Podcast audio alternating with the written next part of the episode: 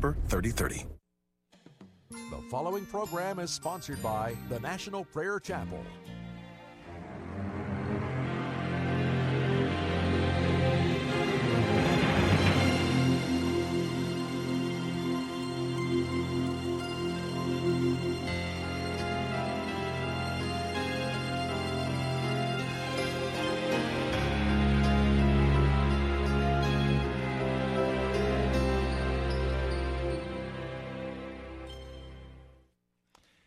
Welcome to Pilgrim's Progress. I'm Ray Greenley, pastor of the National Prayer Chapel in Woodbridge, Virginia. Jesus had just been with his disciples, commissioning them as apostles, meaning the sent ones. They were to go and announce that the kingdom of God was almost among them. They were to heal the sick. They were to cast out demons. This was a missionary journey. Two by two, he sent them. They came back and they were exuberant. They were excited. They had seen demons flee. They had experienced things they'd never seen before, except in the work of Jesus. Now they came back and they were tired. They gathered around Jesus and, like children, excitedly reported to him all that they had done and what they had been teaching. But there were a lot of people also there. They were coming by the multitude. And he said to them, Come with me by yourselves. You need some rest. And so they got in the boat and they went away, hopefully, to a solitary place where no one would know where they were, where the disciples could just rest and review what had happened. But that was not to be. Jesus, by this time, had become a very powerful teacher. And he was working what he called signs. Now, what is a sign? A sign points to something. A sign gives directions. A sign identifies. He was not giving symbols. Symbols are a shortcut for something else. You see the symbol of letters, and you know that represents something else. He was not giving symbols, he was giving signs, pointing to something. So, when Jesus and the disciples arrived in that solitary place, there was already a large crowd that had gathered. And Jesus, seeing this great crowd, was moved with compassion because he saw them as sheep without a shepherd. He began to teach them. I wish I'd heard that sermon. Perhaps it was some of the content for the Sermon on the Mount. We don't know what he taught them, but they were held spellbound. By this time, it was late in the day, and the disciples, who now came not concerned about themselves, but concerned about the people, they said, Jesus, this is a remote place, and it's, it's getting late, it's getting dark. We need to send the people away so that they can go to the surrounding countryside and villages and buy food for themselves. But Jesus answered them, You give them something to eat. We've been talking in the last weeks about the school of the Holy Spirit. All of the Gospels are about the disciples in the school of the Holy Spirit, Every word had meaning, every action had meaning. Jesus did nothing casually. He acted as he was directed by the Father. His words were not his own, they were given to him by the Father. He said, You give them something to eat. And they were astonished. They said, It would take eight months of a man's wages to buy just a bite of food for this crowd. Are we to go and spend that much on bread? I also don't believe they had that much. Jesus was not wealthy. They had only what was given to them. Well, Jesus said, How many how many loaves do you have? Go and see. Well, they went and checked, and all they could find was a little boy who had five loaves, little loaves, a little boy's loaf of bread, five little loaves of bread, and two little fish, meant to feed one little boy. Jesus then directed them to have all the people sit down in groups. There was lots of of grass and pasture there. So he told them to have the, the men divide themselves into groups of 100 or 50 to a group. And then he called the disciples to himself. And he took those five little loaves and those two little fish. And he looked up to heaven and he gave thanks. And then he began to break apart those five little loaves and those two little fish. And somehow in his hands, they began to expand. And he gave them to the disciples. He gave them to the disciples to set before the people. He divided also the fish, and everyone was grateful. And they feasted on the fish, and they feasted on this delicious bread, probably the best bread they'd ever had in their lives. And they were satisfied. Then Jesus directed the disciples to take large baskets that they found and go and pick up all the food that was remaining that no one had eaten. And they picked up twelve basketfuls of broken pieces of bread and fish. I suspect one basket representing each of the twelve tribes of Israel. The number of men, not counting women and children, was 5,000 people. Now we're told in the scriptures in the book of Mark, the sixth chapter, and also we're going to look at the story as it's unfolded in John the sixth chapter.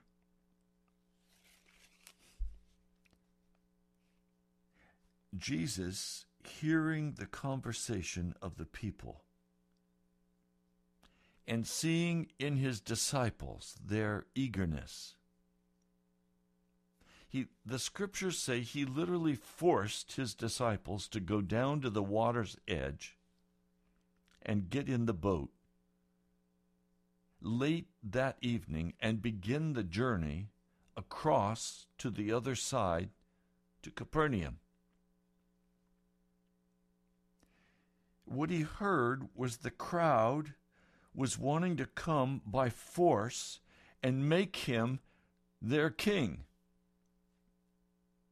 to establish the kingdom of God by might, by military power.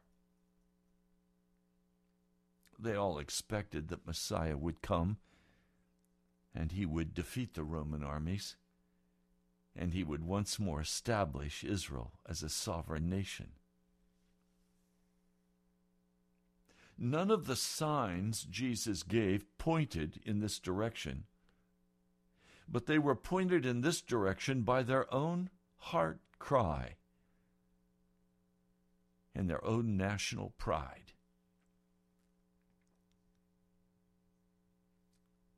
So finally, the disciples got in the boat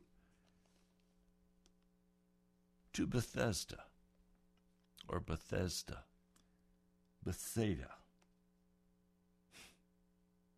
And Jesus, not getting in the boat with them, dismissed the crowds with authority. And then he made his way up the mountain where he began to pray.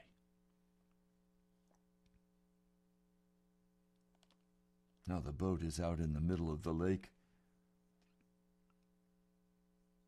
and he could see with divine eyes that his disciples were in trouble. A heavy wind was blowing against them, and they were rowing into it. They had been straining at the oars to the point of exhaustion. In the fourth watch of the night, that is, the last watch of the night, they have struggled for hours, bitter hours. They have struggled at the oars while Jesus prayed for them. Why weren't they on the mountainside praying with Jesus? Why were they in the boat struggling with their oars?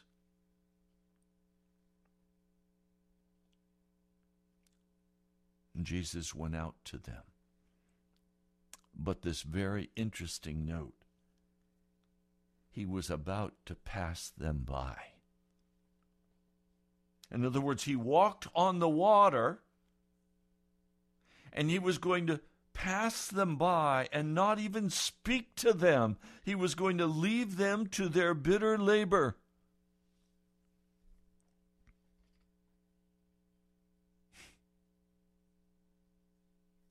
They were terrified. They saw Jesus walking on the water, and they did not recognize that it was Jesus. Remember, it was dark. Perhaps there was a flash of lightning. They saw this figure, the white robe flapping in the wind, as he made his way across the waves, walking confidently, strongly. They cry out in terror. They are beyond themselves. They have labored all night. They have been fearful for their lives. And now suddenly this omen comes. This omen of death that they see out of their superstitious hearts. And they're terrified. But immediately Jesus, taking compassion on his disciples, he speaks with them. He calls to them, Take courage, it is I, don't be afraid. He comes to the boat and he climbs in. And immediately the wind is gone. And the water becomes still. And they are utterly amazed. And now comes this passage of Scripture. Mark, the sixth chapter, verse 52. For they had not understood about the loaves. Their hearts were hardened. Their hearts were hardened. The word hardened here does not mean rebellious, it means dumbed down.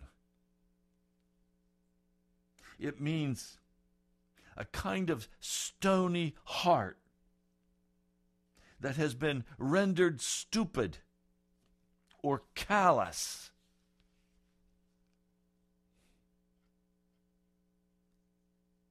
They had not understood about the loaves and the fishes. Well, what had they not understood about the loaves and the fishes?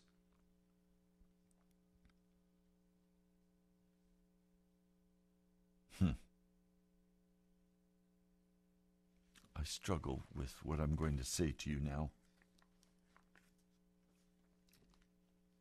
And for me to say it very clearly, I need to go to the book of John.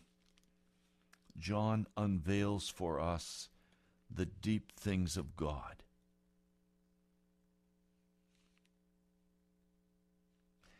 I listened to a sermon this past Sunday from a nationally known speaker. He was on the radio. He is a pastor of a very large, successful congregation in Washington, D.C., in the Virginia area. I listened to his sermon, and my heart was deeply grieved for him and for those who follow him. Because he does not understand the gospel of Jesus Christ. Instead, his preaching dumbed down and made stupid every person who listened and has done so to every person who attends his church. Why would I say that? Because he was teaching very accurately that there is a hell and there is a heaven. He was very strong and very correct in teaching there is a hell and there is a heaven and you must choose which you're going to go to. But then he began a process of stupefying the people who were listening to his broadcast. Here's what I mean he taught that a man only needs to believe in Jesus Christ. And that because you have believed in Jesus, you are automatically transferred from the list of those going to hell to the list of those going to heaven.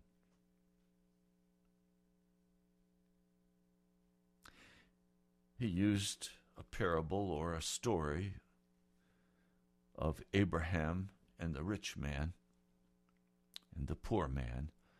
The poor man who went into the bosom of Abraham and the rich man who went into hell and the agony in the fire. And he said, The way you go to Abraham's bosom is that you believe in Jesus, and you are good to go.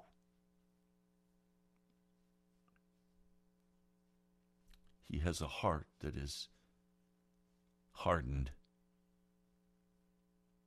He does not understand the gospel. That does not mean he sins. That does not mean that he is intentionally deceiving the people, but he is dumbing them down like he is. He is stupefying the people of God. And we find that in John the sixth chapter. I'll show you exactly what I mean by what I'm saying.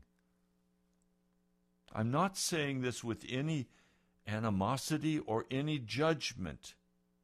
I make no judgment of this man. I don't know him. I've never spoken with him.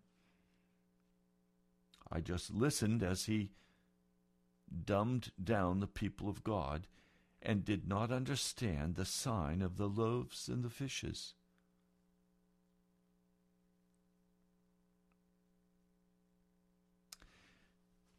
Jesus, in John the sixth chapter,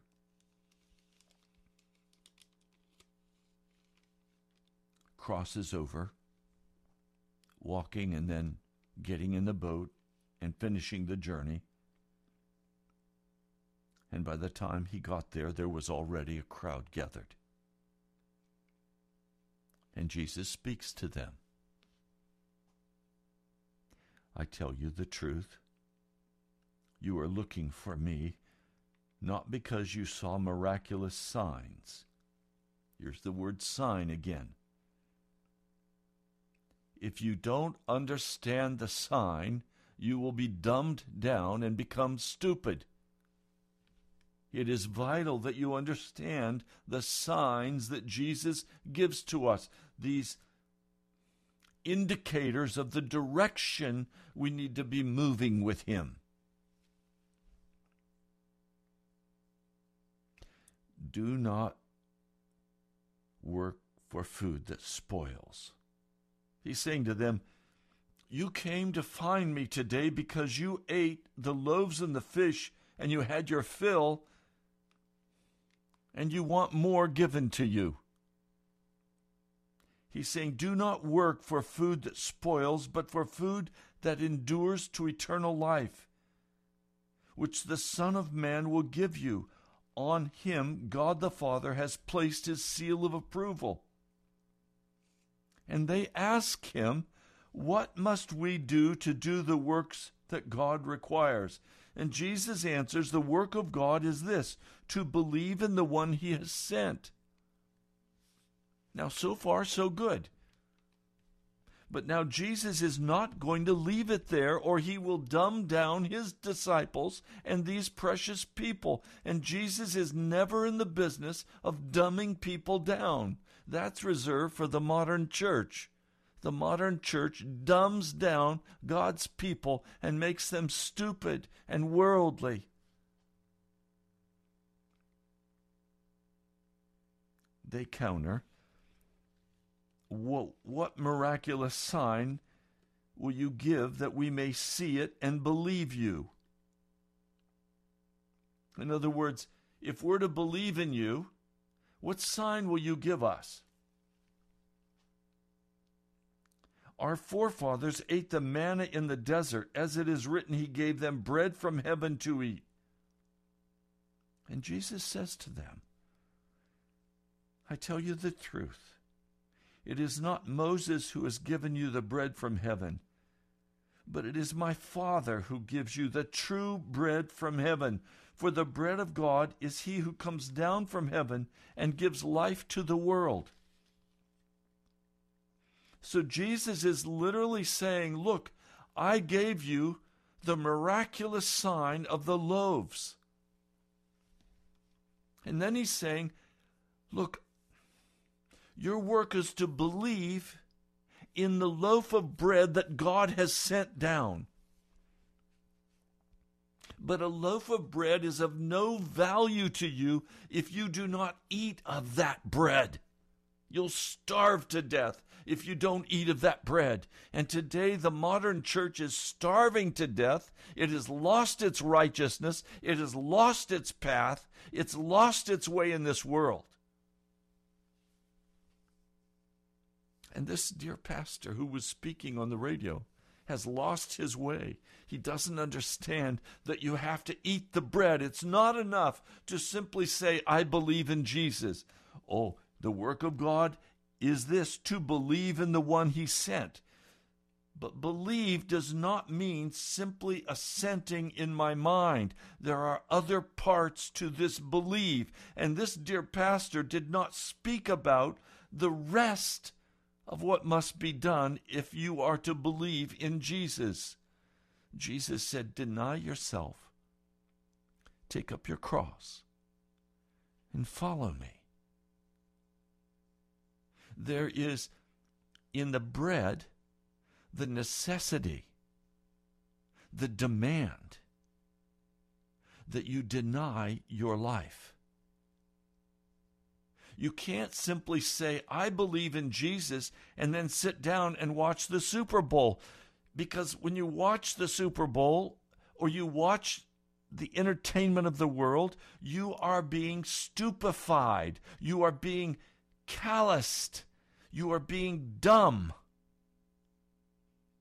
Any person A hundred million who watched the last Super Bowl stupefied themselves with Beyonce and with all the entertainment and with all the violence, with all the worldly pleasure. You stupefied yourself. You made your mind dark so that you cannot comprehend the deep things of God. And if you say, well, all I have to do is believe in Jesus and take the communion, you have stupefied yourself. You have not seen the sign. You've not gone to where the sign was pointing.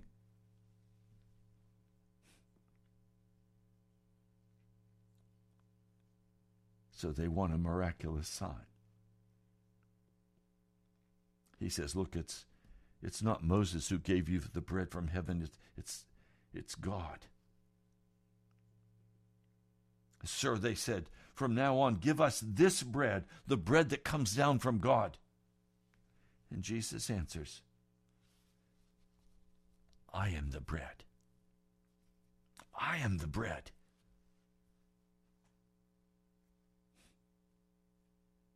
He who comes to me will never go hungry, and he who believes in me will never be thirsty.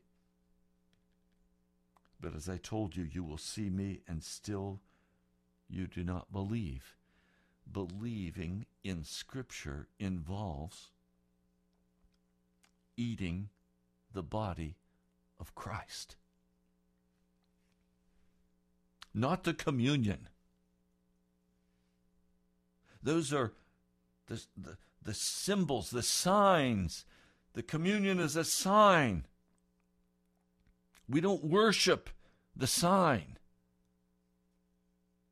Some of you have set the sign up in your church as something sacred. The sign is not sacred. What the sign points to is sacred.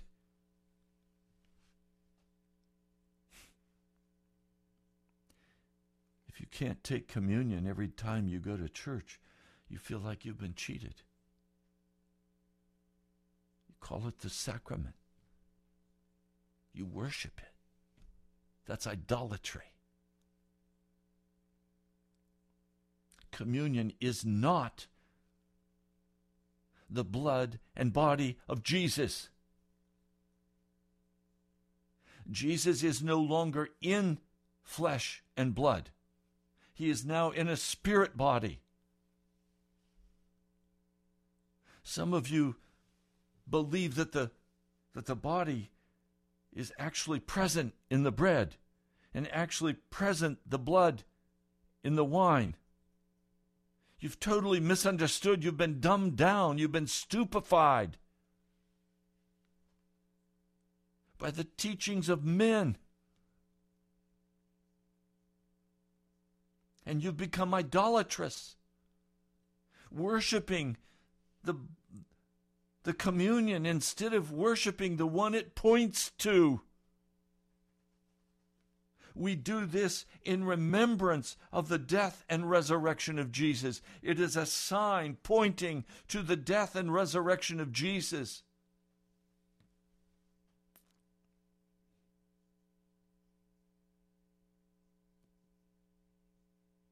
He said, I am the bread of life.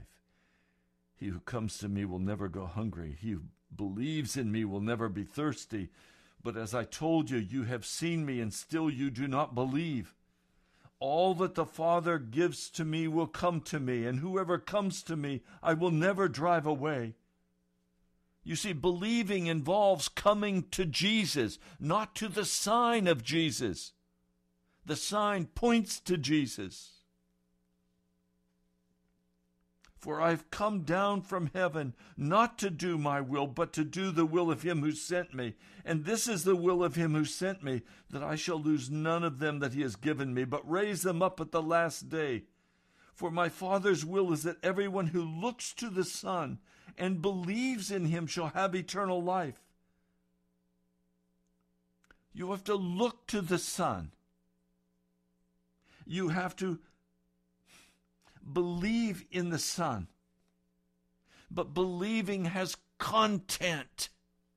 The content of believing is denying yourself, taking up your cross, being crucified with Christ, dying to this world, dying to the pleasures of this world, dying to the entertainment of this world, dying to everything of this whole wicked world, being born from above, a new person, born of the Spirit.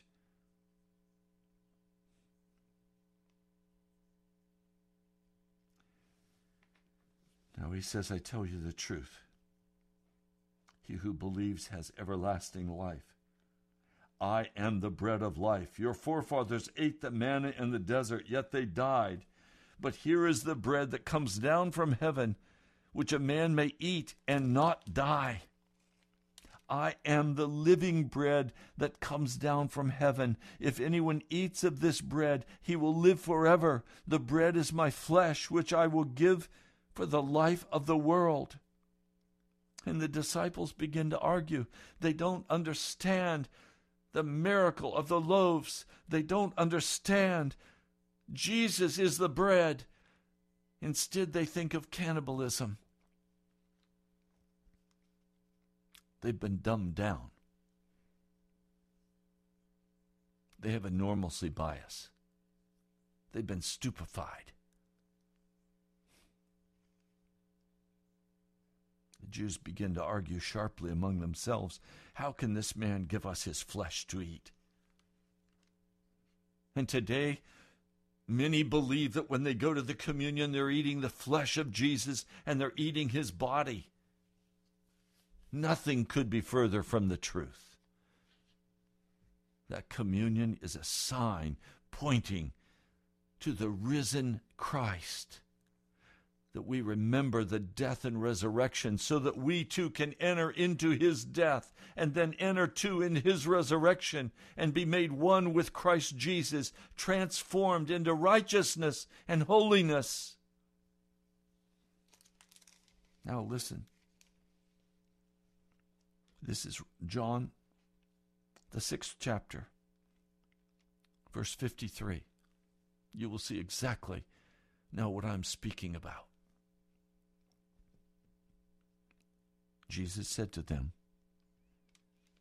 I tell you the truth. Unless you eat the flesh of the Son of Man and drink his blood, you have no life in you. Whoever eats my flesh and drinks my blood has eternal life, and I will raise him up on the last day, for my flesh is real food and my blood is real drink. Whoever eats my flesh and drinks my blood remains in me, and I in him. Just as the living Father sent me, I live because of the Father, so the one who feeds on me will live because of me. Now let's be very clear about what Jesus is saying. He is speaking a spiritual truth. Don't be deceived by worshiping a sign. Don't be deceived by a man who says to you, you simply believe in Jesus and his righteousness now will cover you and you're saved and you're on your way to heaven. He is stupefied. He is dumbed down. He does not understand the gospel in spiritual terms. He doesn't understand the plan of salvation. It was Jesus' intention in Genesis 3:15 to leave a small opening where a man would not totally be caught by the devil, but where a man would have an opportunity to turn and repent. Jesus gave us that ability to all men to turn and repent from their sin. But not just to repent in the sense of saying, I'm sorry, but to be made righteous, to be justified. The word justified, dikasune, means to be made or to be rendered righteous to be restored to the likeness of Jesus without spot or wrinkle. to be made holy, to be utterly separated from the wickedness of this world and from the sin of the devil. Jesus came to destroy the work of the devil. Let me turn quickly. I'm just hearing. I'd not planned on sharing this with you, but I, I'm sensing I need to. In Hebrews.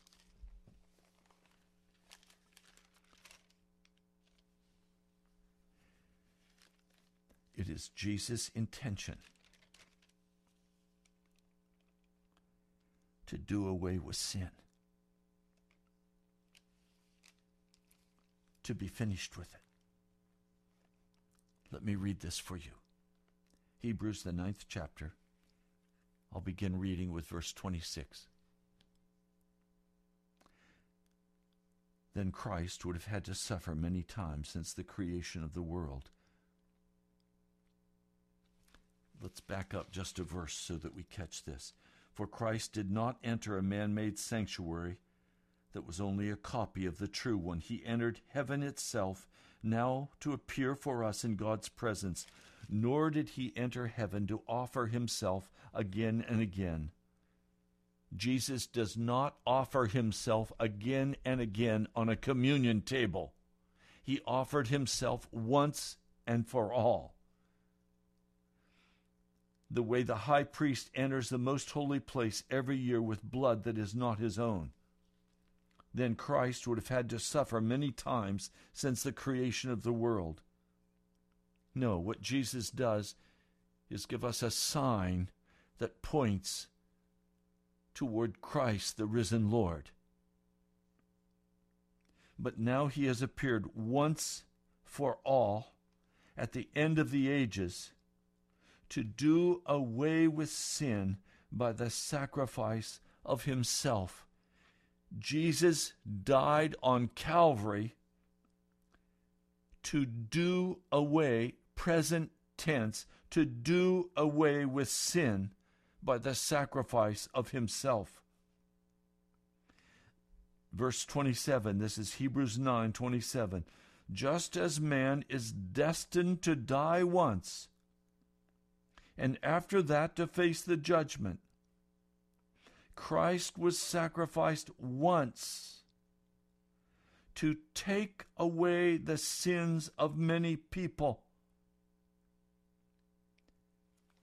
In the King James Version, Christ was sacrificed once to bear the sins of many people. Literally, the meaning of this word in the Greek is to pick up. If I come into a kitchen and there is a glass on the counter,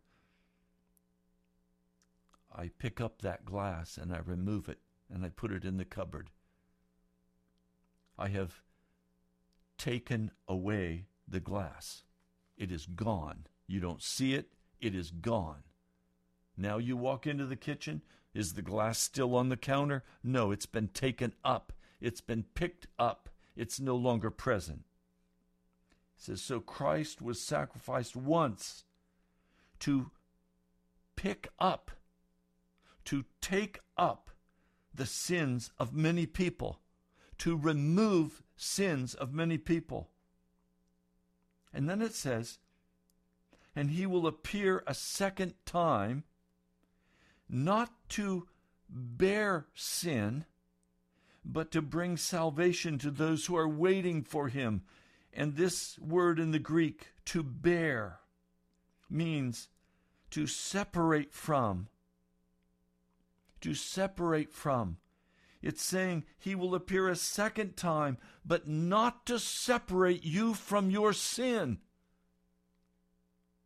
Death is not our Savior. You cannot be separated from your sin at the end of time. You are either separated from your sin now, and Jesus picks it up off your life, or you are not saved. One woman who listens to this broadcast called and gave the testimony last week that she was convicted of her drinking alcohol. And as she prayed, the Lord Jesus came and he took up that alcoholism. He picked up that alcohol. And she testified, I no longer have any desire to drink. It's gone. I don't need to drink. I don't want to drink. The desire is gone. Jesus came and just picked it up off my heart. That's what I'm talking about here.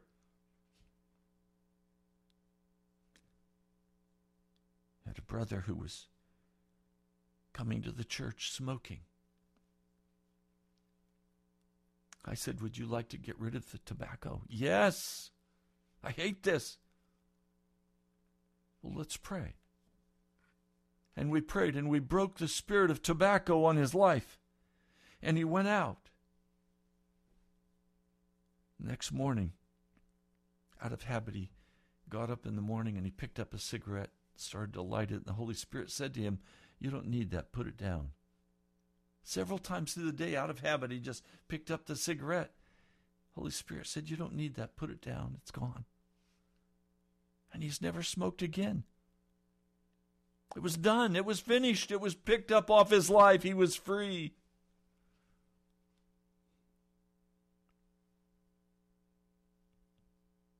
Do you understand? Jesus Christ died on Calvary's tree so that he would have the right to come and pick up the sin of your heart and remove it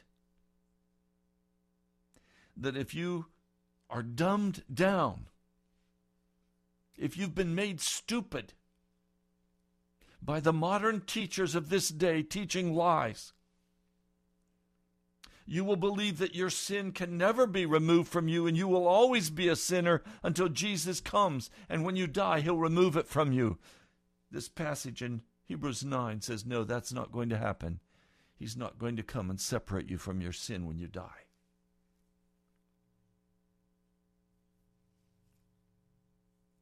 if you die in your sin, you will go to hell. You will not be saved.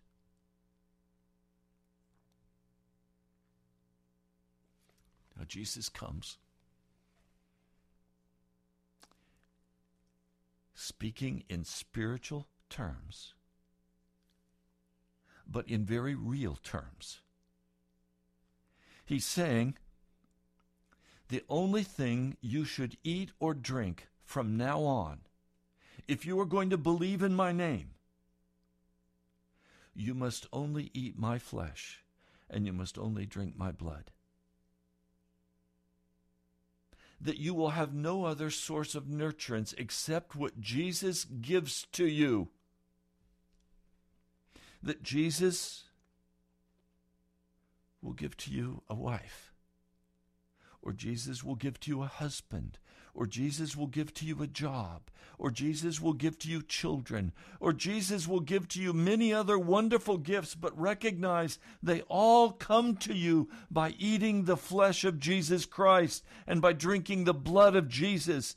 Everything that is not of Jesus must be utterly cast off and must be removed from your life that from now on you will only eat and drink the blood of Jesus Christ. You will not eat the entertainment of this world that is filled with darkness and wickedness.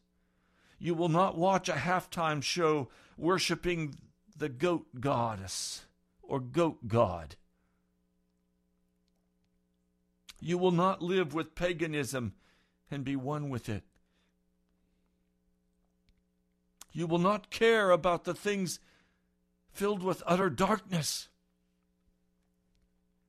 That sin must be lifted up off your heart. You must be separated from worldliness. You must be utterly, totally, and completely crucified with Christ Jesus. That's what Jesus means when he says, believe on my name. In other words, believe on my name in such a way that you will only feast on my flesh, spiritually speaking. You will only quench your thirst with my blood. I will be the one who will indwell you. I will give to you the gift of life. I will bless you and I will keep you. Do not be an idolater, worshiping signs instead of the one to whom the sign points.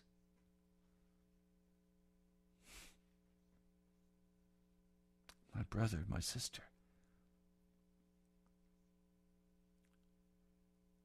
The disciples had hardened their hearts. Why? Because they believed the common interpretation of Scripture from their day. And Jesus was coming and saying that interpretation is a dumbed down, stupid interpretation. It is not the truth. I'm not going to establish the Roman Empire being defeated now. I'm not going to come and start my own organization. You're not going to sit on my right and my left now. That's for the future. Now I've come to die on Calvary. Now is the time when you must come and die with Jesus on Calvary and be resurrected with Jesus.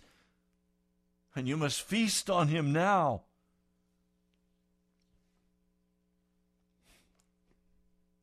Whoever eats my flesh, drinks my blood, remains in me, and I in him.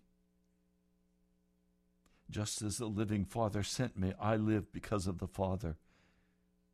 So the one who feeds on me will live because of me. I only live today, my brother, my sister, because of Jesus. It's not a sin to be dumbed down. It's not a sin to be stupid. It's a sin to remain that way. It's a sin to refuse the light.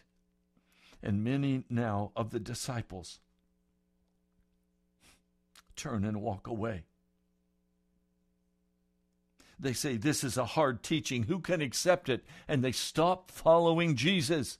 And they go back to their interpretations of Scripture. They go back to their normal, regular life. They have gone and they have eaten the food of Jesus. They have gone and they have been at worship, but now they've gone back to their normal way of life. This is a hard teaching. Who can accept it?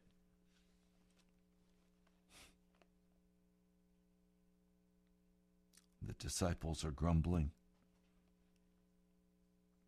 And Jesus says to them, Are you are you offended too by this? I'm sure some of you today are deeply offended by what I've said. You may have even turned off the radio by now. I'm sure you're deeply offended. I've not said it to you to offend you, please. I've said it to you to turn your heart away from the darkness of this world and the stupidity of this world. I've spoken these words as kindly as I can to open before you the vista of heaven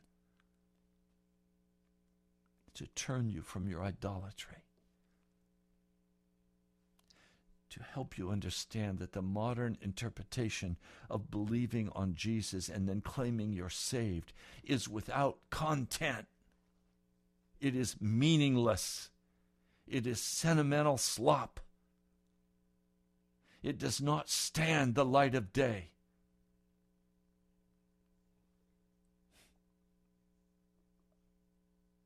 The Spirit gives life. The flesh counts for nothing. All of our religious customs and practices don't mean anything if they are not flowing out of the crucified Christ Jesus. If it is the tradition of men, if it is the sentimental practice of religion, it has no meaning. it counts for nothing. Then he says, The words I've spoken to you are spirit and they are life. But there are some of you who do not believe. You notice now he's using a different meaning. There's context and color and meaning in the word believe that is far beyond some intellectual assent and some sentimental slop. For Jesus had known from the beginning which of them did not believe and who would betray him.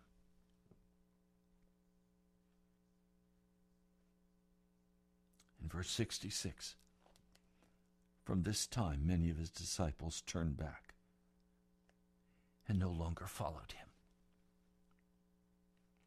And he said to his disciples, You do not want to leave too, do you?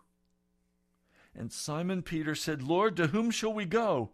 You have the words of eternal life. We believe and know that you are the Holy One of God.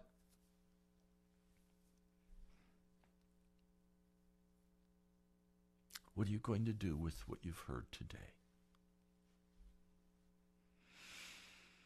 Are you going to continue to walk in the shallowness of your idolatry?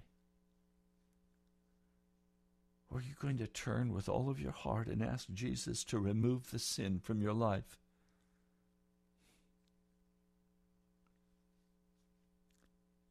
Are you going to cut off every source of nurturance except that which comes from the hand of Jesus?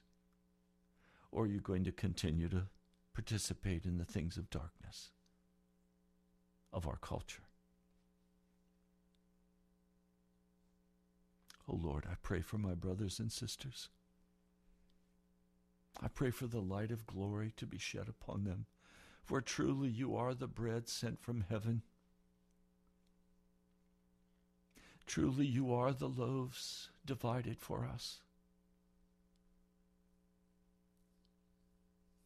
Lord, teach us to be satisfied and to feast on the manna from heaven and to cut off the stubble and the hay and the apples from Sodom and Gomorrah. Lord God, give us the victory. Awaken us from our stupor. Make us victorious today. I pray in your name. Amen.